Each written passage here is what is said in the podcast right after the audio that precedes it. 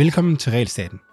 Mit navn er Jonas Herby, og Realstaten er podcastet, hvor du, sammen med mig og mine gæster, bliver klogere på, hvad regulering betyder for det danske samfund og den enkelte dansker, hvordan det opstår og hvad vi kan gøre ved det. Marx er tilbage.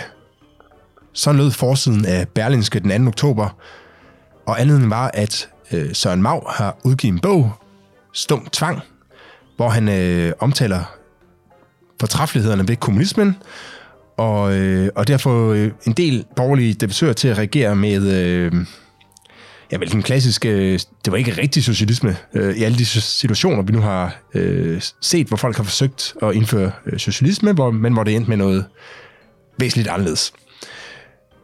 Det centrale spørgsmål er imidlertid, om vi kan lære noget øh, af Karl Marx og, og hans øh, input i den økonomiske teori. Øh, og det bliver vi klogere på i dag, hvor jeg har fået lov til at bringe et gæstafsnit fra Econ Roots, som min øh, kollega Stefan står for. Øh, det er et rigtig, rigtig godt øh, podcast, hvor han går igennem øh, økonomiens øh, historie og teoretikerne, de vigtigste teoretikere, øh, og jeg kan varmt, varmt anbefale alle afsnittene i øh, Econ Roots, øh, men lige nu er det altså afsnittet om Karl Marx, øh, I skal høre. God fornøjelse.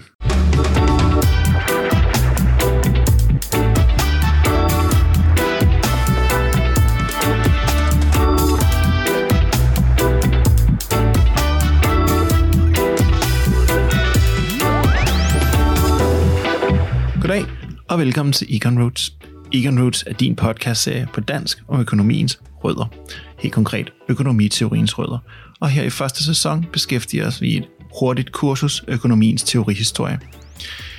Jeg er som altid din vært, Stefan Kierkegaard Slyk Madsen. Jeg er Ph.D. og til daglig er jeg uddannelsesleder på CEPOS, og det er også sammen med CEPOS, at jeg præsenterer denne podcastserie.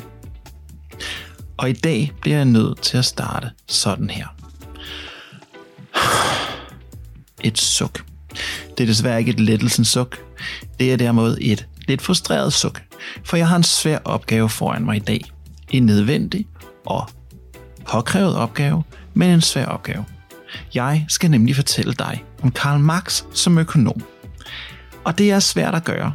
Og ja, du tænker sikkert, at det er svært at gøre for mig, fordi jeg er liberal, så selvfølgelig kan jeg da ikke lide ham.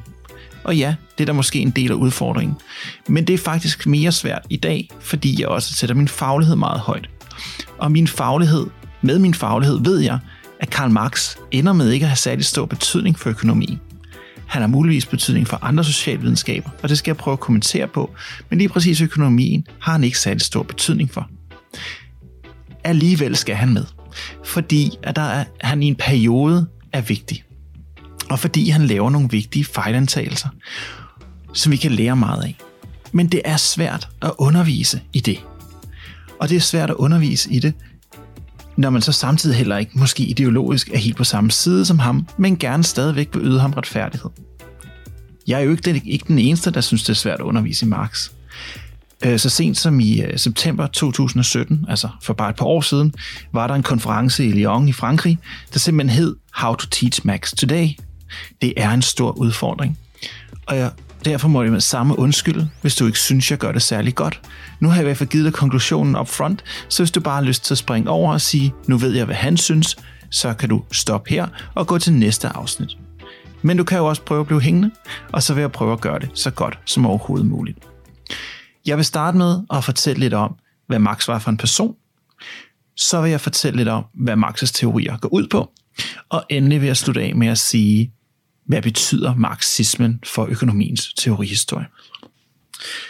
Marx er en meget kompleks person at have med at gøre, fordi Marx er på den ene side meget arbejdsom, og samtidig hader han at arbejde. Det er en meget stor motivation for ham igennem hele hans forfatterskab, at han er frustreret over, at det kapitalistiske system, han er født ind i, ikke tillader ham bare at arbejde med det, han gerne vil arbejde med. Derfor bliver Marx's projekt også fra starten et primært kritisk projekt, hvor hans forgænger i økonomiens teorihistorie primært har set deres opgaver som værende opbyggelig, øh, både i traditionen før opløsningstiden, altså for eksempel skolastikerne eller merkantilisterne, som, som så på at bygge en anden form for enten stabilitet eller fordel, eller øh, klassikerne, som voksede ud af opløsningstiden, idé om det bedre samfund, ikke et, et utopisk samfund, men blot et, et løbende bedre og forbedre samfund, så tager Marx fra starten en anden tilgang til det. Han kritiserer, hvad der findes. Og det kan vi se allerede i hans forfatterskab. Han, han skriver cirka øh, eller i mængden af hans forfatterskab, hvis man skal gribe det sådan an. Han skriver cirka 4.000 sider, og af dem er øh, er mange af dem nok også skrevet af hans gode samarbejdspartner Engels, men lad os bare tilskrive dem Marx nu. Af de 4.000 sider er der godt og vel 20, der handler om, hvad socialisme og kommunisme egentlig er for noget. Altså det, som ligesom skal være hele endemålet. Og, og det er interessant teoretisk, fordi Marx egentlig starter med, og nu foregriber jeg lidt det teoretiske, at ville have et opgør med den form for socialistiske teorier, der fandtes på det her tidspunkt. Der var nemlig socialistiske teorier allerede på det tidspunkt. Dem kalder han lidt nedsættende utopiske øh, socialistiske teorier. De utopiske er mange forskellige grunde, og noget af det er lidt sekterisk at gå ind i. Men han har sådan set ret i, at de øh, bygger på nogle antagelser og nogle forestillinger, som er, øh, som ikke umiddelbart til udgangspunkt i en konkrete virkelighed lige nu. Øhm, derudover er de også utopiske i Marx's verden, fordi de ikke bygger på klassebevidsthed. Og det kommer jeg tilbage til, hvad for en størrelse, for den er vigtig for at forstå Marx's teori. Men han ender faktisk også med selv at skrive noget utopisk, for hele Marx's projekt handler om, at mennesker fundamentalt skal laves om. Altså hvor at klassikerne starter med at sige, at mennesker er som de er. De har mange fejl og mangler, men de fejl og mangler kan vi få til at arbejde for os så øh, ser Marx det som at sige, nej, de fejl og mangler skal vi simpelthen udradere, og det skal vi bruge samfundet til. Så det er på den ene grund til, at han er en meget kompleks og besværlig skaber at have med at gøre. Den anden grund til, at han også er besværlig og kompleks at have med at gøre, er, at Marx netop taler rigtig meget omkring det her klassetilhørsforhold og fællesskabet og gruppen frem for alt andet. Øh, på mange hensener øh, starter han faktisk den tradition med, at man starter med gruppen, før man starter med individet i sin analyse, og også i sin målestok for, hvorvidt politik er rigtigt eller forkert. Og det fører jo til nogle, til nogle øh, meget, øh, meget frygtelige ting senere hen. Øhm, men det kan vi komme lidt tilbage til, når vi taler om han, effekten af Max. Men hvorfor er det så frustrerende, når man har med Max som person at gøre, at han er så meget fokuseret på, at man skal samarbejde? Jo, fordi det var Max ikke særlig god til selv. Maxes liv er et liv, der i meget lang hen ad vejen tyder på at have øh, øh udbredt samarbejdsvanskeligheder, lad os sige på den måde. Og han så mange rivaler mange steder. Og det synes jeg, vi skal dykke lidt i ned i her øh, som det første. Så hvornår bliver Max født? Max bliver født den 5. maj 1818. Han er født af søn af en advokat, så det er sådan en bedre middelstand.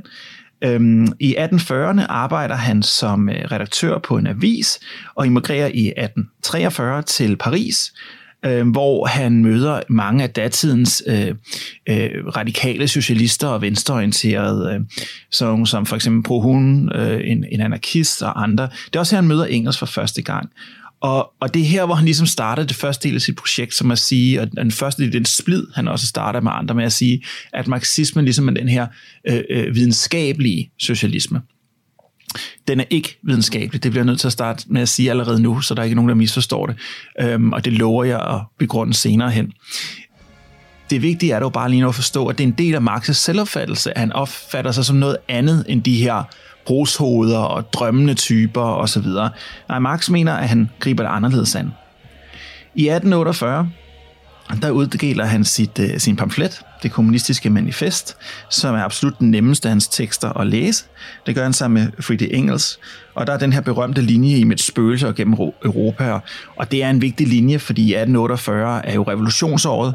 Det er der, hvor i, og alt Europa ser øh, populære folkelige opstande, og der er virkelig en eller anden øh, fornemmelse af, at, at noget fundamentalt er ved at rykke sig lige nu i hele verden. Det medfører, at øh, Marx øh, bliver, øh, øh bliver sendt i eksil øh, i London, hvor han øh, kommer til 1849 og øvrigt bor indtil sin død. I 1859 der udsender han kritik af øh, den politiske økonomi, som er relativt ignoreret i samtiden.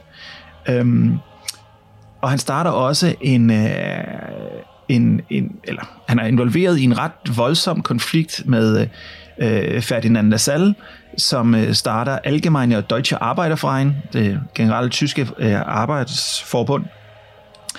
Øhm, LaSalle vedbliver dog ikke med at være sådan en stor øh, rival øh, for Max, fordi øh, han går hen og dør.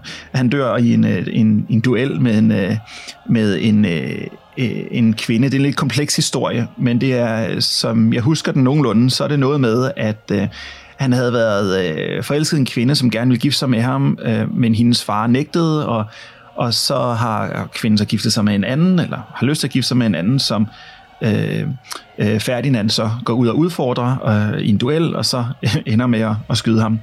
Men altså, øh, den her, øh, den her øh, øh arbejdsforbund, han starter, er altså ikke noget, som som Marx ser sig selv i. Så den 28. september 1864, altså godt og vel et års tid senere, så bliver den første internationale startet. Øhm, og øh, det startede en måned efter Lasalles død. Så Max udnytter altså her, at hans største rival på scenen ligesom er, er væk, og det er da også Max, der giver den, øh, øh, den hvad det hedder, den sådan... Øh, den, den første tale, the inaugural address, øh, siger man på engelsk, ikke? Altså, øh, der ligesom sætter, sætter det i gang her. Og det er således meningen, at det skal være en international revolutionær bevægelse for arbejderklassen, der mødes øh, hvert år i en ny by, og således kan hjælpe med at sprede øh, øh, det glade budskaber og revolutionen. Nogle år efterfølgende kommer øh, første udgave af Das Kapital. Øh, det er vigtigt øh, at lægge mærke til første udgaven her. Det er vigtigt, fordi når vi kommer til at tale om Marx's teorier lidt senere, så vil vi opdage, at der faktisk er forskel på den første Øhm, øh, den første udgave, som eneste Max selv skriver øh, færdig. Øh, blandt andet i hans arbejdsværdilærer. Og jeg ved godt, jeg har teaset mine søde lyttere igennem hele den her sæson med at snakke, snakke mere om det her arbejdsværdilærer. I dag hiver jeg plasteret af såret, og så får vi snakket om, hvad der er galt med det. Øhm, ja. Året efter, og det er ikke noget med Marx at gøre, men der øhm, bliver det første socialdemokrati startet i Tyskland, i Eisenach, Øhm, I allerede i 1869 er vi eksempler på, øh, på intern splid i det første internationale. En anden anarkist, Mikhail Bakunin, øh, forsøger at, øh, at hvad der kubbe kongressen med nogle, øh, med nogle forhold omkring arveskat osv.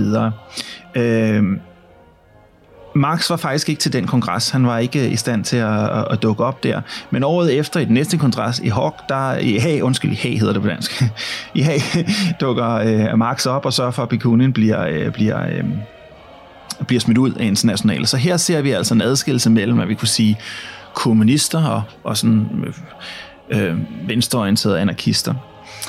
Øhm, Året efter flytter Engelsk øh, til London og, og bor, øh, bor der også og har det her meget tætte samarbejde med, øh, med Marx.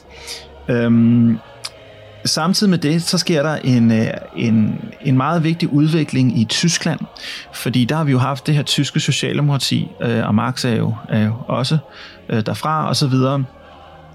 Øh, men Bismarck, i modsætning til at sætte hårdt mod hårdt, som jo egentlig er en del af, Marx's analyse, så gør Bismarck faktisk noget andet. Han i mødegård de her socialdemokrater. Han indser, at øh, man ikke bare kan genindføre en form for feudalisme i kapitalismen, man bliver nødt til at lave en handel. Og den handel, øh, han gør, det er, at han, han, indser, han, han indfører det, som er i meget, i meget vid udstrækning også er forløberen til den danske velfærdsstat, og det øh, gør han ved, at han indsætter en statspension. Men men øh, Bismarcks smarteste trick er at sige, at en statspension skal ikke bare være et sted, hvor man individuelt op, øh, opsparer, altså ens individuelle konto følger rundt, fordi så er man stadig primært lojal til sig selv, og så har man jo bare et retskrav mod den her organisation, som nu engang er den preussiske stat. Nej, Bismarck øh, laver det trick, øh, som datidens liberale kommer til at gå med på, at man skal have en kollektiv hæftelse. Og på den måde, så gør han meget, Bismarck noget meget smart. Fordi vores stater før i tiden var noget, man kunne øh, tage på og af, havde han sagt. Det var ikke så vigtigt for ens liv at leve med. Hvis du lige pludselig har investeret hele dit øh, livs opsparing i en kollektiv kasse i en stat, så er du også parat til at forsvare den, og så kommer du ikke til at lave revolutioner, og du er jo også parat til at dukke op øh, ved grænsen, når den skal forsvares mod de onde franskmænd, og hvem der ellers kunne komme rullende. Øhm, det er et ret smart trick. Så han indfører altså en velfærdsstat her for at imødekomme øh, nogle af de her sociale krav, samtidig med, at det cementerer øh, staten og statens interesser. Og det sker da også sådan, at i 1875, øh, at Lassalles øh, gamle parti, Socialdemokratiet, forener sig i, øh, i den by, der hedder Gotha, og øh, den socialistiske arbejderparti, eller SPD, øh, som vi kender i dag, øh, bliver resultatet af det. Det får Marx til at skrive en kritik af Gotha-programmet, som øh, bliver udgivet i 1891. Vi ser også i den her periode, at Engels også øh, markerer sig som selvstændig forfatter. Han, han udsender i 1878 Anti-During, som, øh, som er det, han senere bruger til hans mest berømte tekst, øh, Socialism, Utopian and Scientific. Øhm, omkring den her periode er der også øh, meget fokus på, også med pres. Nu sagde nu fik jeg Bismarck til at lyde som sådan en sød mand, der var imødekommende og sådan noget. Det, det er det, der ender med, men, men men man skal ikke lade sig snyde. Altså, man, man forsøger også at holde de her socialistiske tendenser nede med, med vold og magt. Så på det her tidspunkt er, er socialisme øh, og socialistiske tendenser øh, forbudt i Tyskland. I 1883, der dør Marx i, uh, i en alder af 64 år. Og så er der nok nogen, der allerede sidder og siger, hov, øh, hvad, du sagde, at han kun har lavet et nummer af kapitalen, eller en øh, øh, volumen af kapitalen. Ja, øh, øh, resten bliver, øh, bliver udgivet efterfølgende i, øh, i, i 1885, og, øh, øh, og endelig den tredje i 1894. Og de er i varierende grad færdiggjort engelsk.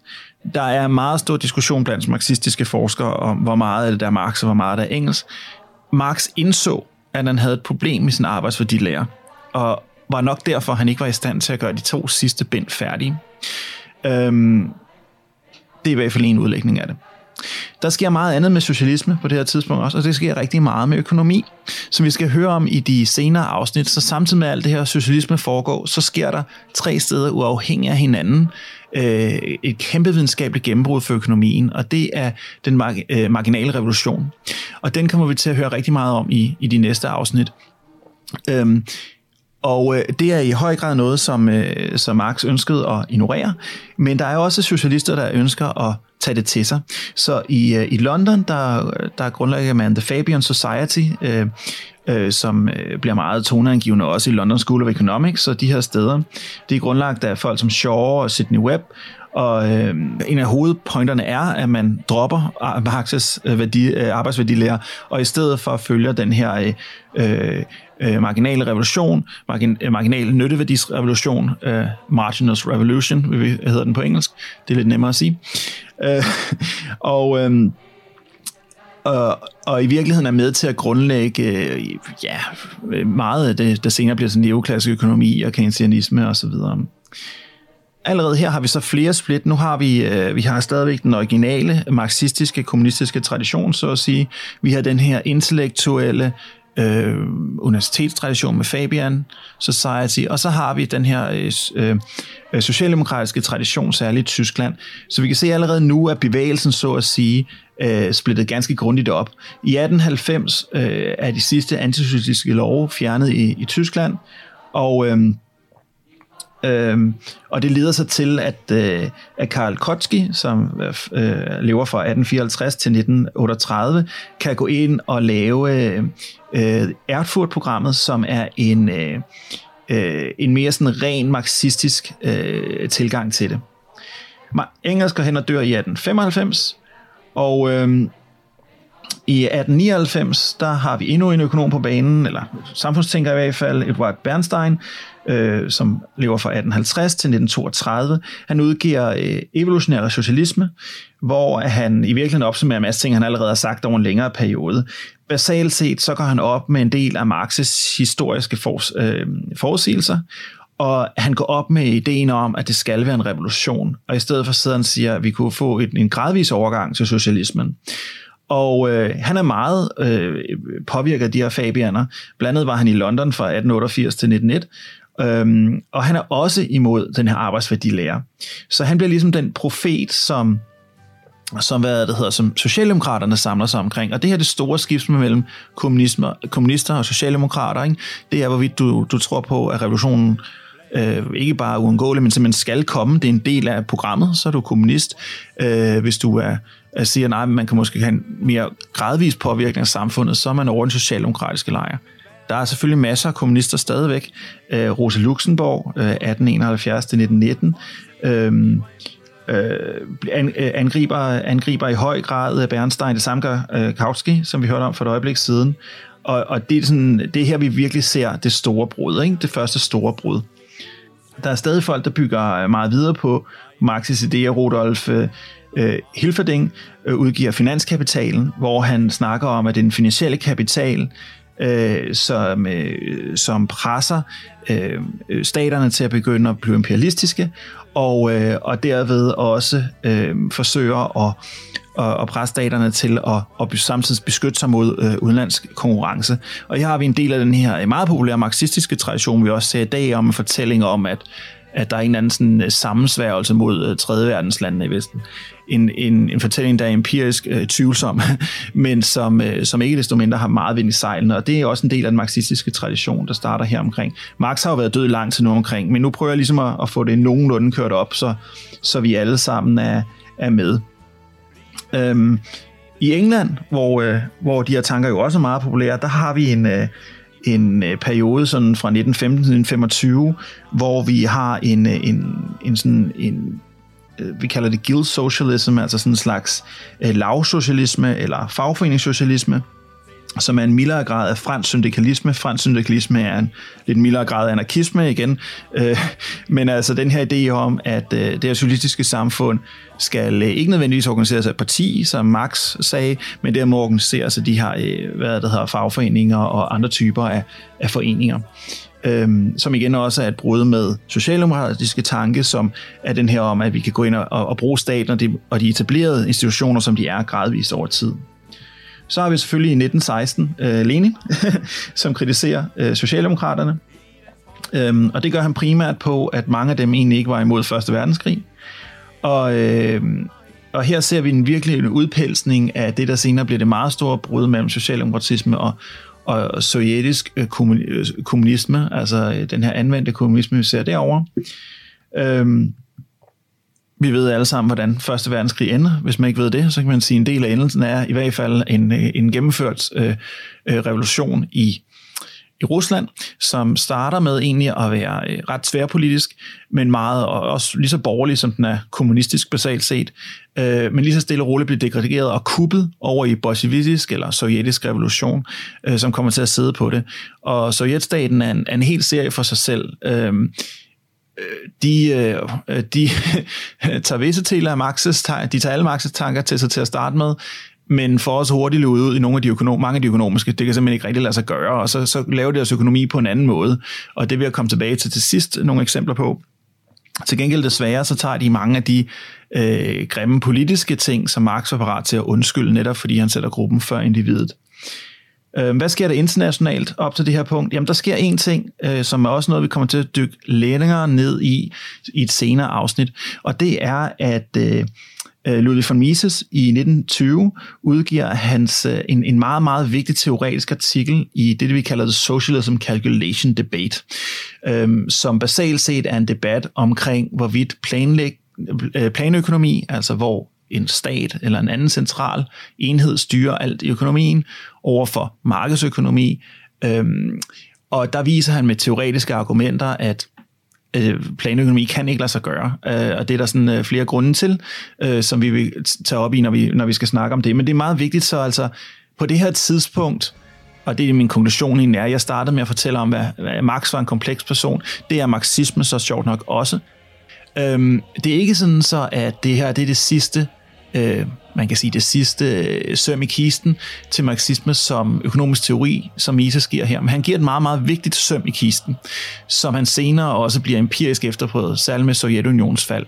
Men fordi vi har et kommunistisk øh, imperium øh, næsten på næsten halvdelen af jordens overflade i relativt lang tid, er der, øh, er der stadigvæk et stykke vej inden for alle folk accepterer, at øh, teoretisk er det her altså noget magtværk. Så med de ord, så synes jeg, vi skal grave lidt længere ned i og se, hvad er egentlig det, Marx siger. Så hvad er det, Marx siger? For det første, hvis du opfatter dig selv som en slags marxist, og du måske ikke lige helt ved, hvad det var, han siger, så vil jeg faktisk gerne undskylde dig. Når jeg har haft øh, samtaler med, øh, med folk omkring marxisme, så er der faktisk rigtig mange mennesker, som helt tydeligvis aldrig har læst, hvad det er, Marx skrev, og det kan jeg også godt lidt forstå, for det kan være meget svært at læse det. Der er dog tekster, der er nemmere end andre. Det kommunistiske manifest er en meget nem og kort tekst, som jeg vil sige, man bør læse og, øh, og tilslutte sig, hvis man putter det her isme på sig. Øhm, og der står vilde ting i den tekst. Ikke? Der står eksempelvis, at øh, staten skal overtage opdragelsen af alle børn fra treårsalderen og andre lignende ting. Men nu synes jeg, at jeg skal prøve en gang at hjælpe alle. Det var både dem, der aldrig nogensinde har hørt om marxisme, øh, dem, der har hørt om det, ikke kan lide det, og dem, der har hørt om måske godt kan lide det, med sådan en lille hurtig brusher på, hvad Marx tanker egentlig var for noget. Og jeg prøver primært at tage det fra det økonomiske synspunkt. Men det er vigtigt at forstå, at Marx, netop fordi han har den her kritiker-tilgang til samfundet, ikke det opbyggelige tilgang til samfundet, blander rigtig mange ting sammen. De gjorde Smith jo sådan set også, for dengang kan man sige, til det er stadigvæk på Marx's tidspunkt, havde vi ikke den udsplitning i underkategorier af socialvidenskaben, som vi senere får. Men jeg vil dog stadig prøve at holde mig primært inden for det økonomiske spor. Det er også det økonomiske spor, som Marx selv siger, han lægger mest vægt på. Så først skal vi forstå, at Marx og Engel formulerer deres grundlæggende teorier i det kommunistiske manifest i 1840'erne. Og hvad er 1840'erne for en tid? 1840'erne er både en tid med ekstrem fremgang, men samtidig også meget nød og død og ødelæggelse. Så Marx og Engel anerkender faktisk, at markedet og kapitalismen, som de kalder det på det her tidspunkt, er begyndt at kalde det, vi får det her skift fra det kommercielle samfund til kapitalisme, øhm, altså for et samfund, der, hvor vi i de beskrivelserne går mere på handelselementet til nu kapitalelementet, altså det her med, at komplekse produkter er svære at producere, tager tid at producere, og derfor kræver de kapital, man investerer. Det bliver vigtigere og vigtigere i løbet af det, vi kalder kapitalismen. Så Marx og Engel anerkender faktisk, at kapitalismen har været bedre end noget andet system, de har kendt indtil videre til at skabe materiel lykke. Øhm, det er de ret åbne omkring. Derefter vælger de dog at fokusere på, at det også har skabt meget ulykke, fattigdom, sygdom og alle de her børnedødelighed, folk der flyttede til byerne og nu lever under kummerlige forhold og alle de her ting. I virkeligheden en, en slags øh, forestillelse af meget det Rousseau sagde ville ske. Så derfor mener de, at det, de kommer frem til, er, at Kapitalisme bliver et system, der primært kun til gode ser dem, der har kapital, altså kapitalisterne, og alle andre i højere og højere grad vil blive, øh, vil blive sat af. Så Marxes starter med at have en gruppe øh, sympati, som er meget vigtig. Han får gruppesympati for dem, han mener bliver sat af, de her arbejderklassen, som man kalder det. Så hvem er de? Arbejderklassen er faktisk svært definerbar, fordi lige så hurtigt som som Marx definerer arbejderklasse, taler han også om, at der kan godt være folk i arbejderklassen, der slet ikke er arbejderklasse, pjalteproletariat for eksempel, og også nogle folk, der ønsker at være kapitalister osv. Så, så det er lige så meget for Marx en mental øh, tilgang og en forståelsestilgang, som det er et spørgsmål om, øh, om hvad det hedder, rent faktisk økonomiske forhold. Marx får meget vind i sejlene i starten, og socialisme får meget vind i sejlene, fordi det lyder umiddelbart meget rigtigt og og, og smart, når man står og kigger i 1840'erne og 50'erne rundt og ser, at ja, der er nogen, der får det bedre og bedre, bliver rigere og rigere, men jeg synes da stadigvæk, at, at jeg har det meget værre, og det var måske bedre dengang, vi var ude på marken og så videre. Men ret hurtigt begynder de faktisk også at tage ind i sejlene, fordi kapitalismen er ret hurtigt til at forbedre alle arbejdsvilkår. En del af Marx's teori er, at hvorfor skulle, øh, hvorfor skulle kapitalejerne her være interesseret i at hjælpe arbejderne til mere af det absolut minimum, og, øh, og det er bare ikke det, vi ser sker. Vi ser ret hurtigt børnedødeligheden begynder at falde. Vi ser ret hurtigt, at arbejdsvilkårene bliver bedre. Man arbejder kortere tid. Man får flere uddannelse. Der bliver investeret i sikkerhed. Øh, noget af det er også i høj grad borget af staten. Øh, og der vinder Socialdemokraterne øh, hurtigt frem senere op i, i, i, øh, i, i det 19. århundrede, at, at de er meget gode til at bruge staten til at gå ind og sørge for ordentlige forhold på arbejdspladser og den slags ting, øh, som lidt underbygger og fjerner argumentet fra, fra Marx. En anden vigtig ting at forstå, det er, at hvor de tidligere oplysningstænkere særligt har set konkurrencen som værende en sund og naturlig ting, og noget, der gav moralsk habitus, altså det her med, at vi over tid lærer at konkurrere på en fornuftig måde, der gør, at vi bliver nødt til selv at være ansvarlige for vores handlinger, og vi øvrigt også øh, tillægger tillid til andre også, er det for deres, der starter Marx og et andet sted. De siger, at det at konkurrere med hinanden er faktisk moralsk frygteligt. Det er moralsk nedbrydende, og øh, den her selvinteresse er noget, vi skal til livs. Derfor så øh, øh, ønsker de basalt set at skabe et samfund, hvor der ikke rigtig er den her adskillelse mellem private interesser og, og fælles interesser. Og det er, øh, det er særligt her, vi ser Marx's lidt komplekse person træde frem, fordi Marx var meget frustreret over, at han havde lyst til at arbejde, han havde lyst til at lave mange ting, men det han havde lyst til at lave, passede bare ikke lige ind i den efterspørgsel, der nu engang var i markedet, så derfor kunne han ikke lave det. Så den her, øh, øh, den her idé om, at man ligesom skal tilpasse sig et markedsefterspørgsel, som i virkeligheden er et fællesskab, er de meget imod. Øh, og synes i stedet for, at man ligesom skal rydde de her interesser sammen, så kan man lave, hvad man vil, og så skal det hele nok gå op i en højere enhed. Det er meget forenkelt sagt, og jeg skal nok putte nogle flere ord på. Marx bliver sit, øh, i den her scene øh, set som en, og han så helt sikkert sig selv som en elev af Hegel, øh, og Hegel er en meget kompleks filosof, som, øh, som ikke er en, vi har tid til at beskæftige os meget med her. Men øh, Hegel selv ville ikke opfatte Marx som en elev af sig selv, særligt ikke i hans senere arbejde, hvor han faktisk øh, øh, afviser stort set alle de ting, som Marx tager, tager med fra Hegel. Så i virkeligheden er Marx's arv altså en, der går længere tilbage end Hegel kulturarv. Altså han er mere tilbage i Rousseau, og, øhm, og helt tilbage faktisk også i den her øhm, øh, kristne øh, tradition om, at man skal ofre sig og leve asketisk og så videre. Øhm, det er mere der, han henter sin råd. Til gengæld så har han også et salgsargument, fordi han har et salgsargument i, at rigtig mange mennesker føler sig fremmedgjort i det kapitalistiske samfund. De følte, at de havde mistet et eller andet, de måtte have haft for en eller anden inderlighed, eller status, eller plads. Og den her fremmedgørelse bliver en central værdi, en central teoribegreb i Marx' tænkning. Og et, som vi, øh, som vi også i dag ser i dem, der stadig bruger marxisme i socialvidenskaben, værende noget, der, der appellerer. Og generelt kan vi se mere af det her med den her korte fokusering på de kortsigtede effekter af kapitalisme, frem for de, det store billede af, hvor meget kapitalisme har været i stand til at forbedre øh, menneskeheden, øh, og hvordan det indtil videre, indtil videre er blevet ved med at gøre det, øh, gør, at nogle mennesker selvfølgelig kort set godt kan føle sig fremmedgjorte, eller synes, de mister status, øhm, og derfor synes de i højere grad ser en gruppekamp så værende vigtig frem for en individuel kamp. Og det vil Marx synes var ganske fint, hvis de havde det sådan Du lytter til Econ Roots, din podcast om økonomisk teori og forståelse. Hvert er Ph.D. Stefan Kirkegaard Slyk Madsen. God fornøjelse. Så nu har jeg tidligere sagt, at Marx i høj grad opfattede hans tilgang som værende øh, videnskabelig. Og det ord er svært at forstå i dag, fordi det er ikke det, vi forstår ved videnskabelig i dag. Hvis man skal bruge den tilgang til Marx's teori, så lever han ikke op til det. Øhm, det er noget, en videnskabsteori som Popper for eksempel har vist meget fint med at sidde og sige, at Marx's teorier er for eksempel ikke falsificerbare. Det vil sige, at de kan ikke øh, modbevises, og derfor kan de ikke leve op til en videnskabelig test. Så det er ikke det, Marx forstår, når han taler om, øh, om socialisme. Det er mere en slags mental tilgang, en slags øh, udløber faktisk af oplysningstiden, fordi at det handler rigtig meget om, hvad der er fornuftigt eller rationelt. Og Marx synes jo umiddelbart, at det at handle uden en plan virker irrationelt, og det at handle med en plan er jo rationelt. Så derfor må det jo give mere mening, at vi planlægger økonomien, eller end at vi lader den køre uden en plan af sig selv, altså markedsøkonomien. Så argumentet er her, at det er mere fornuftigt at planlægge. Der er nogle filosofiske og tekniske udfordringer med det, som er det, som Mises viser, Socialism Calculation Debate, og den venter vi lidt med.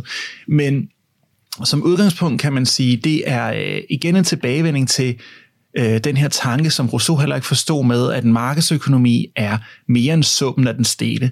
Det er faktisk mere vigtigt, hvad der sker mellem delene, end hvad der rent faktisk sker i den enkelte del. Og det havde Marx ikke særlig meget blik for. Så Marx udvikler på baggrund af det her en idé om, at de her økonomiske, øh, øh, de økonomiske kræfter i samfundet vil føre til en klassekonflikt. En klassekonflikt mellem dem, der har og dem, der ikke har, borgerskabet og arbejderklassen, og derfor bliver det ekstremt vigtigt, at man fokuserer på sin gruppeinteresse først, frem for, øh, frem for sin individuelle interesse. Det er selvfølgelig noget, der bliver, øh, bliver svært at opretholde over tid.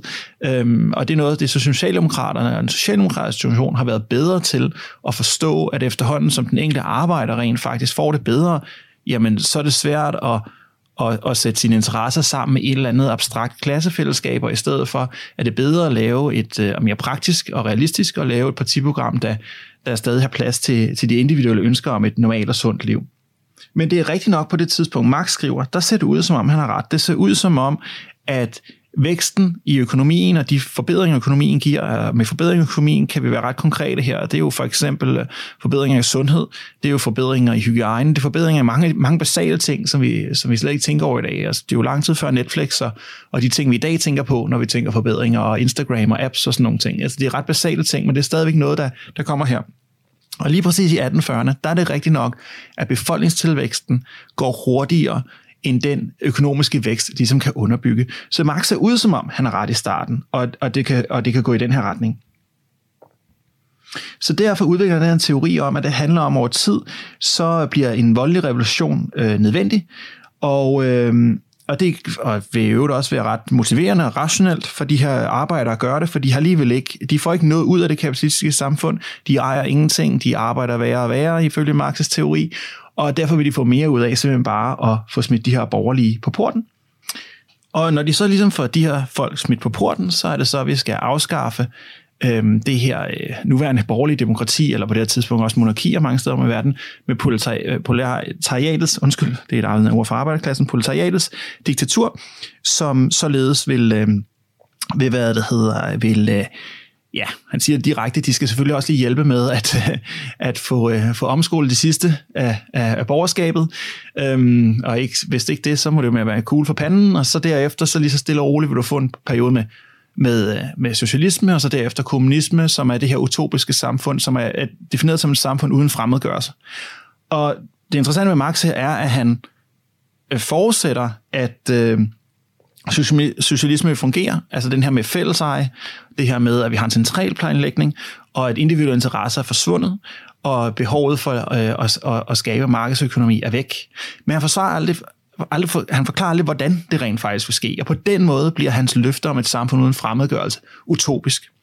Og det er faktisk ret interessant, fordi Marx har faktisk blik for nogle ting, som de klassiske økonomer i mindre grad måske havde helt så meget set, fordi de skrev lidt tidligere, men som, øh, og som vi først skal op til en fyr som Schumpeter og andre for virkelig at forstå. Fordi Marx havde faktisk stort blik for, at kapitalisme er en fantastisk innovationsmotor. Han kunne se, hvordan kapitalisterne hele tiden i deres søgning for profit bliver mere og mere effektive til at, øh, til at, at bruge ressourcer og opfinder nye måder at fabrikere på og nye ressourcer at bruge og nye produkter, de her ting.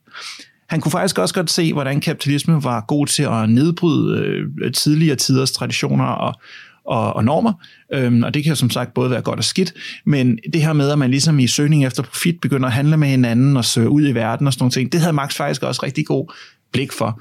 Og det er svært at forstå, om, om, om, om det ligesom er noget, der er færdiggjort på en eller anden måde, når, når marxismen tager over, når kommunismen og socialismen sker, eller, eller de elementer på en eller anden måde stadig fortsætter. Det forholder han sig aldrig rigtigt til. Han forsvarer aldrig, hvordan det skulle sørge for at ske. Og det bliver også et af problemerne for Sovjetunionen, at det jo netop ikke sker, hvis man sætter fælles eje frem for ejendomsret, privat ejendomsret. Så lad os så rykke lidt længere ind. Det er jo så meget det kommunistiske manifest, som har med de her ting at gøre, den store fortælling. Så skriver han jo kapitalen, og kapitalen virker for mange som et videnskabeligt, øh, øh, et videnskabeligt værk. Særligt mere videnskabeligt end for eksempel Wealth of Nations, fordi der er mange kildehenvisninger. Øh, de kildehenvisninger er der, når vi rent faktisk kigger på dem meget selektivt udvalg, udvalgte, og, øh, og helt sikkert øh, et forsøg på at bakke en særlig historie op.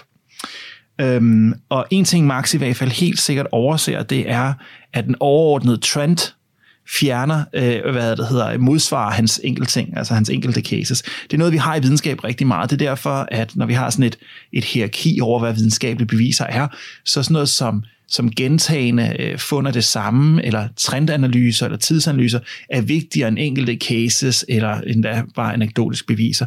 Fordi sådan nogle ting kan godt ske på en korte bane, men vi er jo interesseret i, i hvad der holder over længere tid. Så i kapitalen, der går han endnu mere ud af den her historie om, at kapitalisme i virkeligheden er udnyttelse.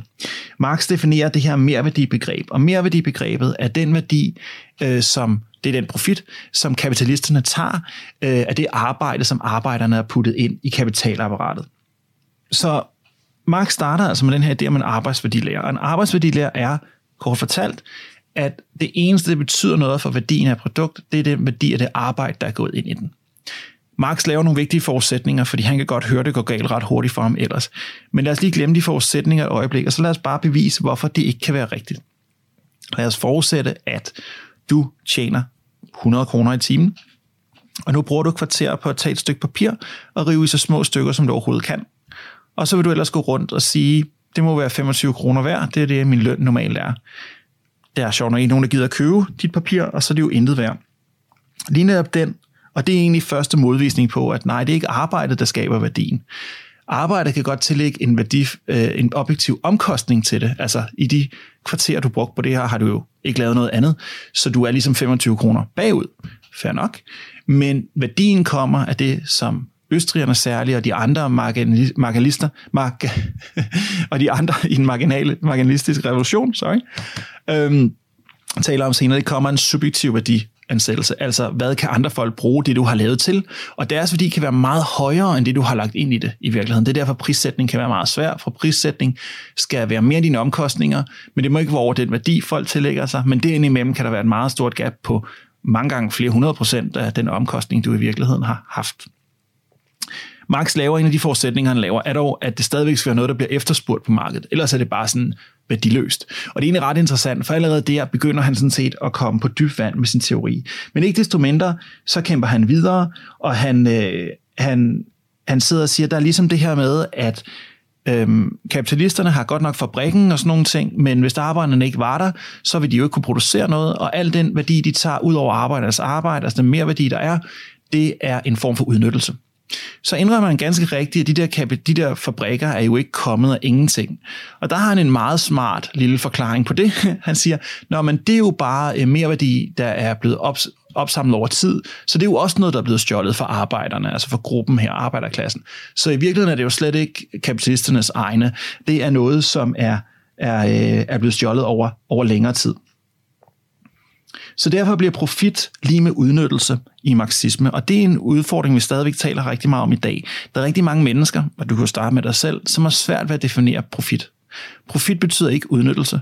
Profit betyder heller ikke grådighed, som mange mennesker vil tro. Profit er effektivitet først og fremmest. Profit kommer jo kun, ved vi i dag, hvis du er i stand til at producere noget så effektivt, så efter at folk har givet dig de penge, de er parat til at betale for det, så er der noget tilbage til dig selv. Så profit er også for eksempel valgmuligheder. Du kan jo vælge at lade være at trække hele din profit ud og geninvestere den i en virksomhed, som de fleste gør osv. Den del har Marx overhovedet ikke blik for. For Marx er profit lige med udnyttelse. Altså har Marx ingen plads for iværksættere. Der er ikke noget med, at man skal belønnes for at tage den risiko, når man for eksempel investerer i kapitalapparat, som måske ikke bliver til noget. Øhm, det ser Marx som, øh, øh, som overhovedet øh, ikke vigtigt. Det er heller ikke vigtigt, at selvom man anerkender, at kapitalismen giver de her øh, materielle fremskrifter og er ekstremt god til at, at innovere og hele tiden forbedre på sig selv og sine produkter, så anerkender Marx ikke, at det ikke sker gratis, at der er noget, øh, noget, noget, noget arbejde, der går ind i at lede en virksomhed, der er noget arbejde, der går ind i at, at vælge og organisere en virksomhed, der er noget arbejde, der går ind i distribution og sådan nogle ting. Øhm, den slags ting ser Marx overhovedet. Han ser kun selve det industrielle fysiske arbejde, som jo så bliver en vare i Marx's verden, det vil sige, at den bliver underlagt udbud og efterspørgsel. Og øh, eftersom at, at kapitalismen bliver bedre og bedre til, øh, til hvad det hedder, til, til det, de laver, og de har arbejder for flere og flere børn, så bliver der for stort udbud og arbejde. Det vil presse prisen på på arbejde endnu længere ned, og til sidst vil, øh, vil arbejderklassen blive ødelagt, hvis den ikke holder sammen, fordi at der vil være så mange arbejdsløse, så kapitalisterne bare kan presse, presse prisen længere og længere ned på arbejde. Det er ligesom Marx's øh, forudsigelse af det, der vil ske. Det er ikke det, der øh, øh, kommer til at ske. Øh, hvad det hedder, øh, snart tværtimod. Det er præcis det modsatte, der kommer til at ske over tiden. Lønningerne kommer til at stige, øh, de sociale forhold bliver bedre, og alle de her ting her men i Marx's teori, hvis vi holder os til den, så, altså, så ender vi ud i en situation, som faktisk skaber et, øh, et underforbrug, øhm, et, et under consumptionist theory, kalder vi det på engelsk, fordi at i og med, at kapitalisterne kommer i den her situation, hvor de på kort sigt kan betale arbejderne mindre og mindre, jamen så arbejderne jo også mindre og mindre at bruge, så ryger priserne længere og længere ned, og, øh, og, og hvad det hedder, på den måde, så, øh, så ender vi i en situation, hvor kapitalismen bryder sammen. Og så er der det med fremmedgørelsen. Fremmedgørelsen er faktisk der, hvor Marx alligevel brillerer lidt. Fordi han har en idé om, at når man arbejder i de her store komplekse forsyningskæder, fabrikker osv., og du ikke ejer noget arbejde, og du bare bliver talt minimumsløn, så bliver det meget fremmedgjort for dig at gå på arbejde, og du mister simpelthen din menneskelige værdi. Og det er faktisk der, hvor han skriver aller godt og mest interessant i kapitalen. Han beskriver den her proces om, at vi ligesom kan, øh, øh kan hvad det hedder, øh, kan, kan miste vores, øh, vores værd simpelthen ved at være en del af det her kapitalistiske system. Samtidig med det, så var andre ting, som man før i tiden kunne få, få mening i, jo også ved at blive nedbrudt af kapitalismen. Familien blev nedbrudt af kapitalismen.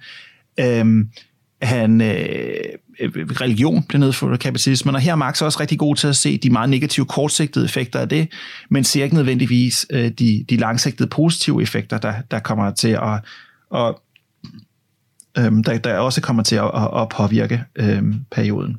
Det er også vigtigt at forstå, at i Marx's kritiske tilgang, altså det er jo ikke en opbyggelig tilgang, han ønsker ikke at redde kapitalismen, som for eksempel Smith gjorde, og Keynes senere gør helt konkret, eller ønsker at gøre helt konkret. Nej, det er en kritisk tilgang, og det er en tilgang, der primært og mestendels handler om at nedbryde. Derfor er det for eksempel også derfor, Marx er en af de første fortalere for at få kvinder ud på arbejdsmarkedet, fordi det vil fremskyde den her proces frem mod arbejdernes revolution. Og det er en proces, fordi Marx har det her øh, meget særlige øh, historieforståelse, som handler om at sige, det her er simpelthen sådan, vi er. Vi, har en, vi havde en oldtid, så havde vi den feudale tid, så nu har vi her den kapitalistiske tid, så bryder den sammen, og så får vi socialismen og enten i kommunismen. Det er simpelthen en historisk uundgåelighed, og, øh, og, og det er sådan, det vil gå. Alt andet øh, ja, i Marx's verden som en uvidenskabeligt at påvirkes. Og det er det, Popper går ind og sidder og siger, jamen, det er uvidenskabeligt at, på, at påstå det, Marx, fordi det kan jo ikke modvises. Og hvis noget ikke kan modvises, så kan du sådan set ikke øh, arbejde med det videnskabeligt, for så kan du heller ikke positivt bevist. Så lidt opsummerende kan man sige, Marx's teori er først og fremmest en gruppeteori. Altså gruppen er vigtigere end individet. Og det, der er vigtigt for gruppen, bliver vigtigere end det, der er vigtigt for individet. Det er et stort break med den klassiske, øh, den klassiske økonomiske skole, hvor netop individet er byggestenen, og også de individuelle rettigheder og hele fokus med kommersielt samfund. Så har Marx et andet fokus, altså det her gruppefokus, og Marx's øh, samfundsteori er en om kamp mellem grupper, eller klasser, som man kalder det, øh, som ultimativt skal lede ud i den ene klasses totale sejr over den anden. Hvad har Marx så haft af konsekvens for økonomien? Ingen.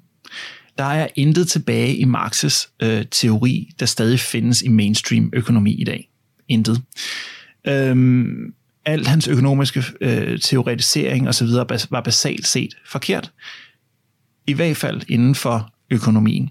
Det vil jeg komme til i næste sektion. Inden jeg går dertil og snakker om øh, effekten af Marx's øh, tanker, så vil jeg øh, lige slå et slag for, at jeg jo selvfølgelig som altid har liner notes til mit afsnit, hvor I kan se de tekster, jeg har læst. Jeg anbefaler alle at læse Marx, ligegyldigt om man er enig eller uenig med ham. Øh, jeg har selv haft en glæde at læse ham øh, flere gange, øh, både af privat interesse, men også fagligt. Og, øh, og hver gang har jeg stille og roligt kommet tættere på min forståelse af, af hvad det egentlig er for en intellektuel bevægelse, og, og hvor det kommer fra osv. Så, videre. så det vil jeg anbefale meget. Jeg vil også anbefale en anden ting til dem af der er virkelig interesseret. På CEPAs hjemmeside har vi noget, der hedder Tank og Tænk, og vi har en meget dygtig forfatter i Danmark, der hedder Torben Mark, og, og Torben Mark har, har skrevet en, en cirka 40 sider lang øh, tekst omkring Marx's betydning for økonomiens, øh, økonomi som videnskab. En tekst, jeg også har brugt til at forberede mig til det her kursus, og øhm, eller en podcastserie, der gjorde det igen, ikke? som jeg sagde i første afsnit, jeg kom til at kalde det et kursus. Det er en podcastserie. Øhm, det er en rigtig god tekst, fordi Torben går ind og, øh, og lidt mere teknisk, end jeg har tid og mulighed for i den her podcast, rent faktisk viser matematisk, hvad det er, der går galt i Marx's teorier. Så hvis du stadig sidder derude og sidder og synes, at arbejdsværdilærer og mere værdi og, og den her slags ting lyder det faktisk rigtig spændende og interessant, så vil jeg anbefale dig at læse øh, Torbens tekst, som jeg selvfølgelig også linker til. Godt. Hvorfor er det så, at Marx alligevel skal med i det her. For der er rigtig mange perifære økonomer, økonomer gennem tiden, som vi jo ikke tager med i sådan en podcast-serie om økonomiens teorihistorie som den her.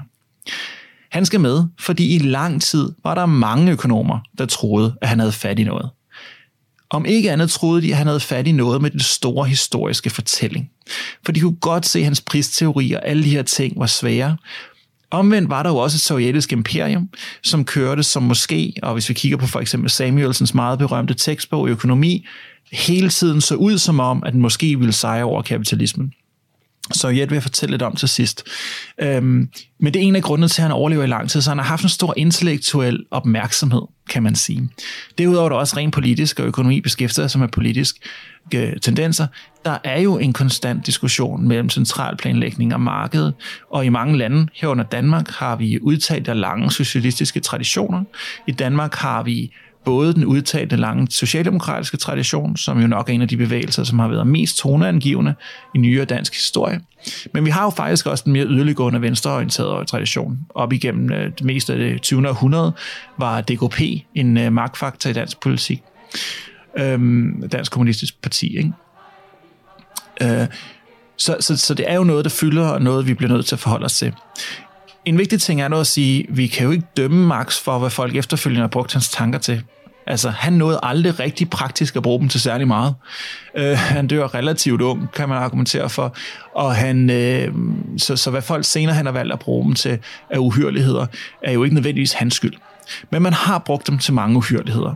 Og øh, lad os bare tage dem nu med Sovjet. Og så kan jeg slutte af med et andet sted, hvor jeg tror, Marx har haft en, en blivende indvirkning på det akademiske, på godt og ondt. Sovjet var et rædselsregime, og Sovjet starter med at være meget inspireret af Marx's tanker. De starter også med eksempelvis at fjerne penge og generelt prøve at indføre den her gruppeøkonomi osv. Det finder de relativt hurtigt ud af, går rigtig meget galt.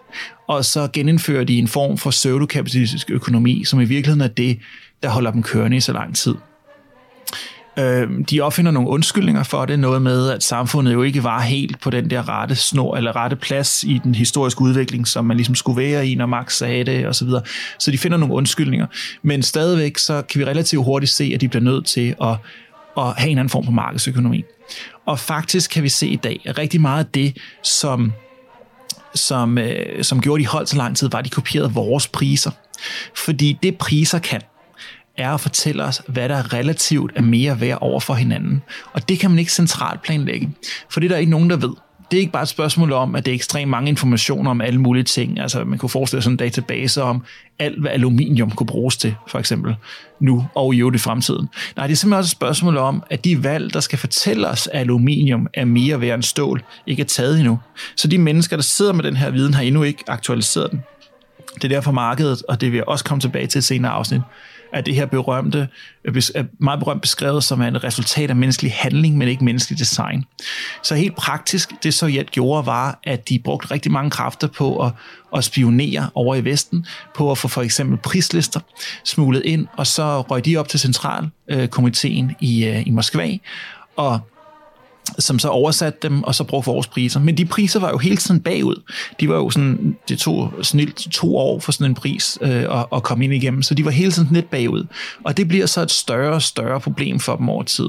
Sådan så, at man, da jerntæppet falder, øh, opdager vi jo en verden, der har levet i sådan groteske situationer, hvor at øh, folk begyndte at stille sig op og øh, i kø til ting, fordi der var så mange mangler alle mulige steder på selv basale ting, at, at det kunne bedre betale sig at stille sig op i kø, også fordi du fik din løn alligevel. Det var ikke fordi, at hvis du gik på arbejde, så fik du ikke din løn, den fik du jo.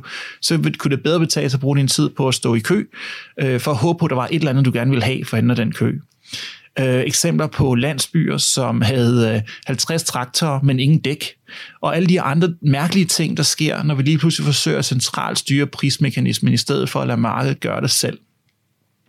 Derfor er der også, hvis vi sammenligner økonomer og øh, militærfolks diskussioner om, hvornår, hvornår var Sovjet egentlig færdig. Øhm, der var selvfølgelig ingen, der kunne forudsige, at jerntæppet faldt på det tidspunkt, det faldt. Det var der ingen, der gjorde. Men hvis vi sådan stikker ned i de diskussioner, der var, og så videre, og, og også lidt efterfølgende, hvis man tillader sig efterrationalisere på det, så op til midt til slut 80'erne, øh, var, var, og nu glemmer vi lige atomvåben et øjeblik, var Sovjet en konventionel fare. Øh, derefter begynder vi også en rent øh, militært at have overhalet dem med tilpas mange generationer af våben til, at det er en konventionel krig faktisk ikke vi har været så stort problem, bortset fra at der selvfølgelig var mange mennesker, og de var indoktrineret. Det er jo altid farligt. Øh, men rent økonomisk er vi nok helt tilbage til omkring 80-81. På det tidspunkt var deres økonomi så meget i ruiner, at Altså, hvad, hvad vil de selvfølgelig gøre? Der sker jo noget andet, når man går i krig. Det er klart. Når man går i krig, er det lige pludselig meget nemt at finde ud af, hvad man skal producere. Så skal man producere tanks øh, og fly og sådan nogle ting. Øh, og det er jo selvfølgelig meget nemmere for sådan et totalitært samfund at være i en krigssituation, end at være i en fredssituation. Men fredsmæssigt var de ret meget på spanden der. Fordi hvis du ikke har prismekanismen, så er det rigtig svært at finde ud af, om en cykel skal laves af guld eller stål eller aluminium. Og det vi jo så til gengæld ved her i i, i, i et vestligt markedssamfund, det er, at du kan både få cykler i stål og aluminium. De koster to forskellige ting, og de kan noget forskelligt, og det er nogle forskellige mennesker, der køber dem. Øhm, der er sikkert også en cykel i guld derude, som en eller anden kunstner har lavet. Den er der så nok kun en af. Øhm, men der er rigtig mange aluminium og endnu flere stål. Så altså, det er en af de ting, der sker. Altså, vi får det her system, hvor at folk ikke producerer det, der er bedst for andre mennesker. Og, øh, og de producerer det ikke i den rigtige mængde. Øhm, så det er en af de ting, der sker. Så ironisk set ender vi i en situation, hvor den eneste grund til, at kommunismen holdt så lang tid, var for, på grund af, at vi faktisk lidt holdt under, under dem med vores system. En anden ting er også hele det her innovationsspørgsmål. Og det er jo også en ting, som Marx ligesom, øh, ligesom hvad det hedder, øh, øh, ligesom øh, egentlig har blik for, men ikke for, når at forklare, eller ikke når, altså han kan ikke forklare, hvordan det skal fortsætte i socialisme. Fordi øh, Khrushchev sagde øh, meget berømt citat, jeg mener det var i 64, at han ville overgå, øh, han ønskede at overgå øh, USA's øh, øh, produktion af stål og beton, og det vil han gøre i 84. Og han nåede, øh, Sovjet nåede faktisk det mål, og det nåede de allerede i 80. Men det var jo ikke fordi, at, øh, at USA ikke var effektiv til at producere stål og beton. Det var fordi, at USA på det tidspunkt havde andre ting, der var vigtige at producere. Det var aluminium, for eksempel. Det var silikon til mikrochips. Det var plastik og en masse andre ting, som man på det tidspunkt slet ikke havde en industriel produktion af i Sovjet. Faktisk er der en meget berømt historie om, at Erik Honecker, som var leder i DDR, på et tidspunkt stolt fremviser en mikrochip, som de skulle have lavet. Og og, øh, og det viser sig, at den mikrochip er faktisk en, som man har været over at købe i USA og så smuglet ind. Men Erik Honecker har fået at vide, at de selv har lavet den. Fordi det, der også sker i sådan et system, det er, at lige pludselig bliver den store sandhed vigtigere end den rigtige sandhed. Fordi hvis det er gruppen, og nu tilbage til essensen, hvis det er gruppens fortælling, og dem, der er inden for uden for gruppen, der ligesom dikterer verden, når det hele er bygget op for det, så glemmer vi det her oplysningsideal om den fælles sandhed. Den fælles sandhed er selvfølgelig svær at eller, eller ikke den fælles sandhed, den rigtige sandhed, den ene sandhed, er jo selvfølgelig svær at tilgå, og den vil nok altid blive subjektivt opfattet. Men ideen for oplysningstiden er, at den skal være derude, og alle skal have tilgå til at forsøge at finde den. For det er den måde, vi holder magthaver i skak på som individer. Det er ved at sidde og sige, nej, det er ikke bare, hvad du siger rigtigt, fordi du har den største kølle i hånden. Nej, det der er rigtigt er det, der er rigtigt, og det der er forkert, det der er forkert. Både hvad gælder faktuelle ting, men også hvad der gælder moralske ting. Hvis man har en god illustration af det, så kan jeg anbefale den HBO-serie, der hedder Chernobyl, hvor de netop fortæller, at det der er den rigtige skurk i den serie, er jo systemet. Et system, der gør, at du ikke må modsige gruppens interesser, for så ryger du uden for gruppen. Og det er egentlig steder, hvor at, øh, at Marx, hvor det er svært at tilgive Marx, at han har født det her monster ind i moderne socialvidenskab.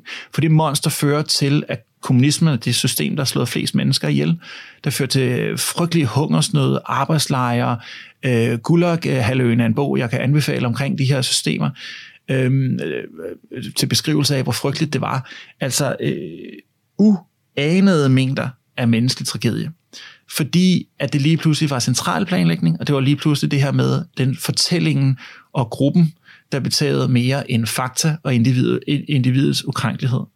Øhm, og det er ret uhyggeligt at tænke på. Så hvor har Max betydning i dag? Fordi Max fylder stadigvæk rigtig mange ting. Da jerntæppet faldt i 89, der var der rigtig mange marxistiske økonomer, der fik travlt med at pakke sammen. Indtil da havde vi haft en meget stor marxistisk økonomisk tradition, også særligt på danske universiteter. De kunne godt se, at nu er der noget rivrusende galt, og mange marxistiske teoretikere på det tidspunkt dropper helt at lave en kritik af kapitalismen reelt set, og søger derfor ind i andre typer af studier, såsom filmvidenskab og, og den slags ting hvor de ligesom finder et sted, hvor de kan bruge nogle af Marx's øh, idéer som inspiration, såsom fremmedgørelse og den slags ting, og, og forsvinder sådan ud af det, af det økonomiske. En ting sted, hvor han havde jo en varende effekt, det var, at Marx formåede, og særligt med 68-oprøret, formåede marxistiske eftertager, vil jeg hellere sige, at, øh, at vende universitetet og det at bedrive forskning på universitetsplans øh, mission på hovedet. For indtil da havde det egentlig fyldt i opløsningstidens tradition med, at det skulle være opbyggeligt. Man skulle forsøge at bidrage med sin viden og indsigt og metoder til løbende at gøre samfundet bedre. Og bedre for alle hver især, altså individuelt. Øhm, noget af det, vi får ud af 68, det er, at vi i stedet hele tiden fokuserer på kritik. Det handler om at kreditere alting. Og det er helt sikkert noget, der stadigvæk fylder langt størstedelen af økonomiske, øh, økonomiske, også økonomiske, men bare akademiske uddannelser generelt. Altså vi gik fra ombyggelighed til kritik, som er en hovedfokus, og det er helt klart en marxistisk tradition, så der har han rørt alle felter stadigvæk. Så har vi her i nyere tid haft øh, den her genfødsel af identitetspolitik, og identitetspolitik har også klare marxistiske rødder. Det kan vi se i de forskere, der ligesom har, eller hvad vi nu skal kalde dem, meningsdannere, der har, øh, der har ført det frem, det her, de her ting her.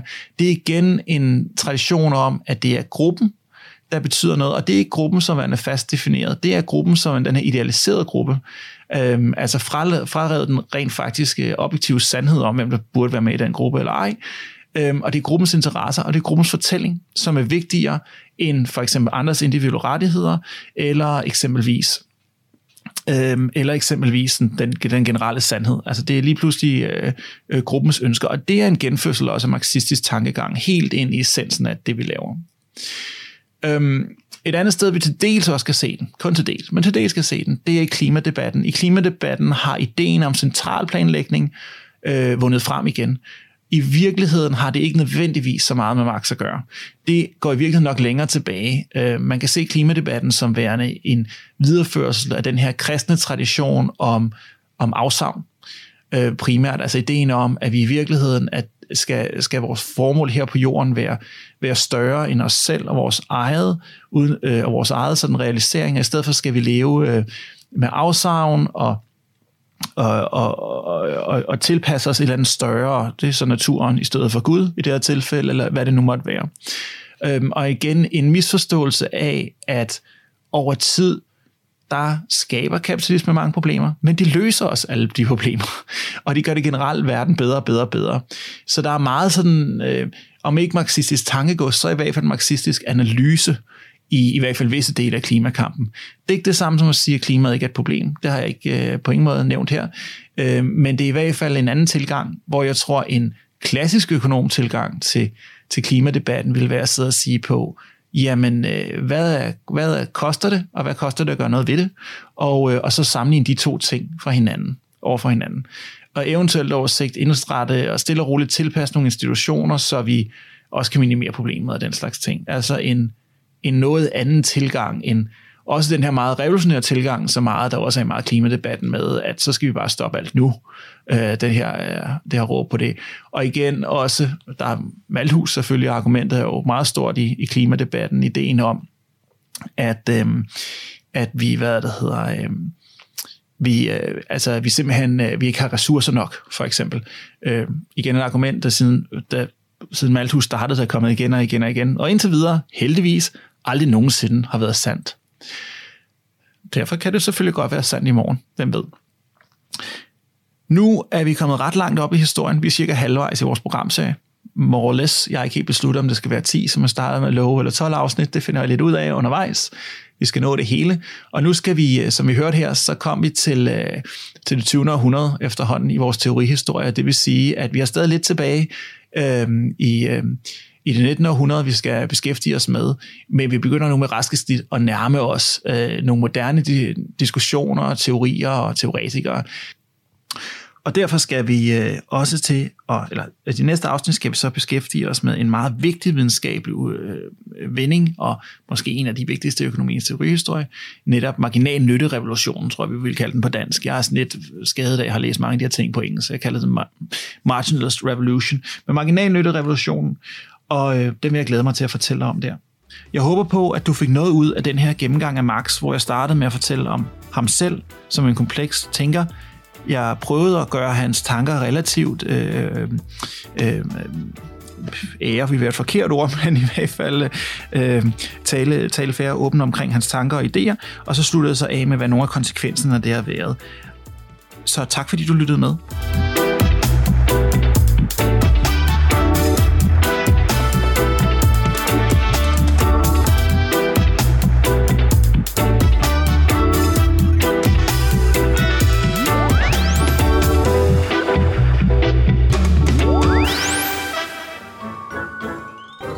Du kan hjælpe mig i kampen mod regulering. Har du kendskab til fjollede eller problematiske regler, der vanskeliggør dit eller andres liv, så kontakt mig på herby Og husk at følge Regelstaten på Facebook og Instagram, hvor vi løbende lægger bizarre regler op. Gør det nu, så du ikke glemmer det.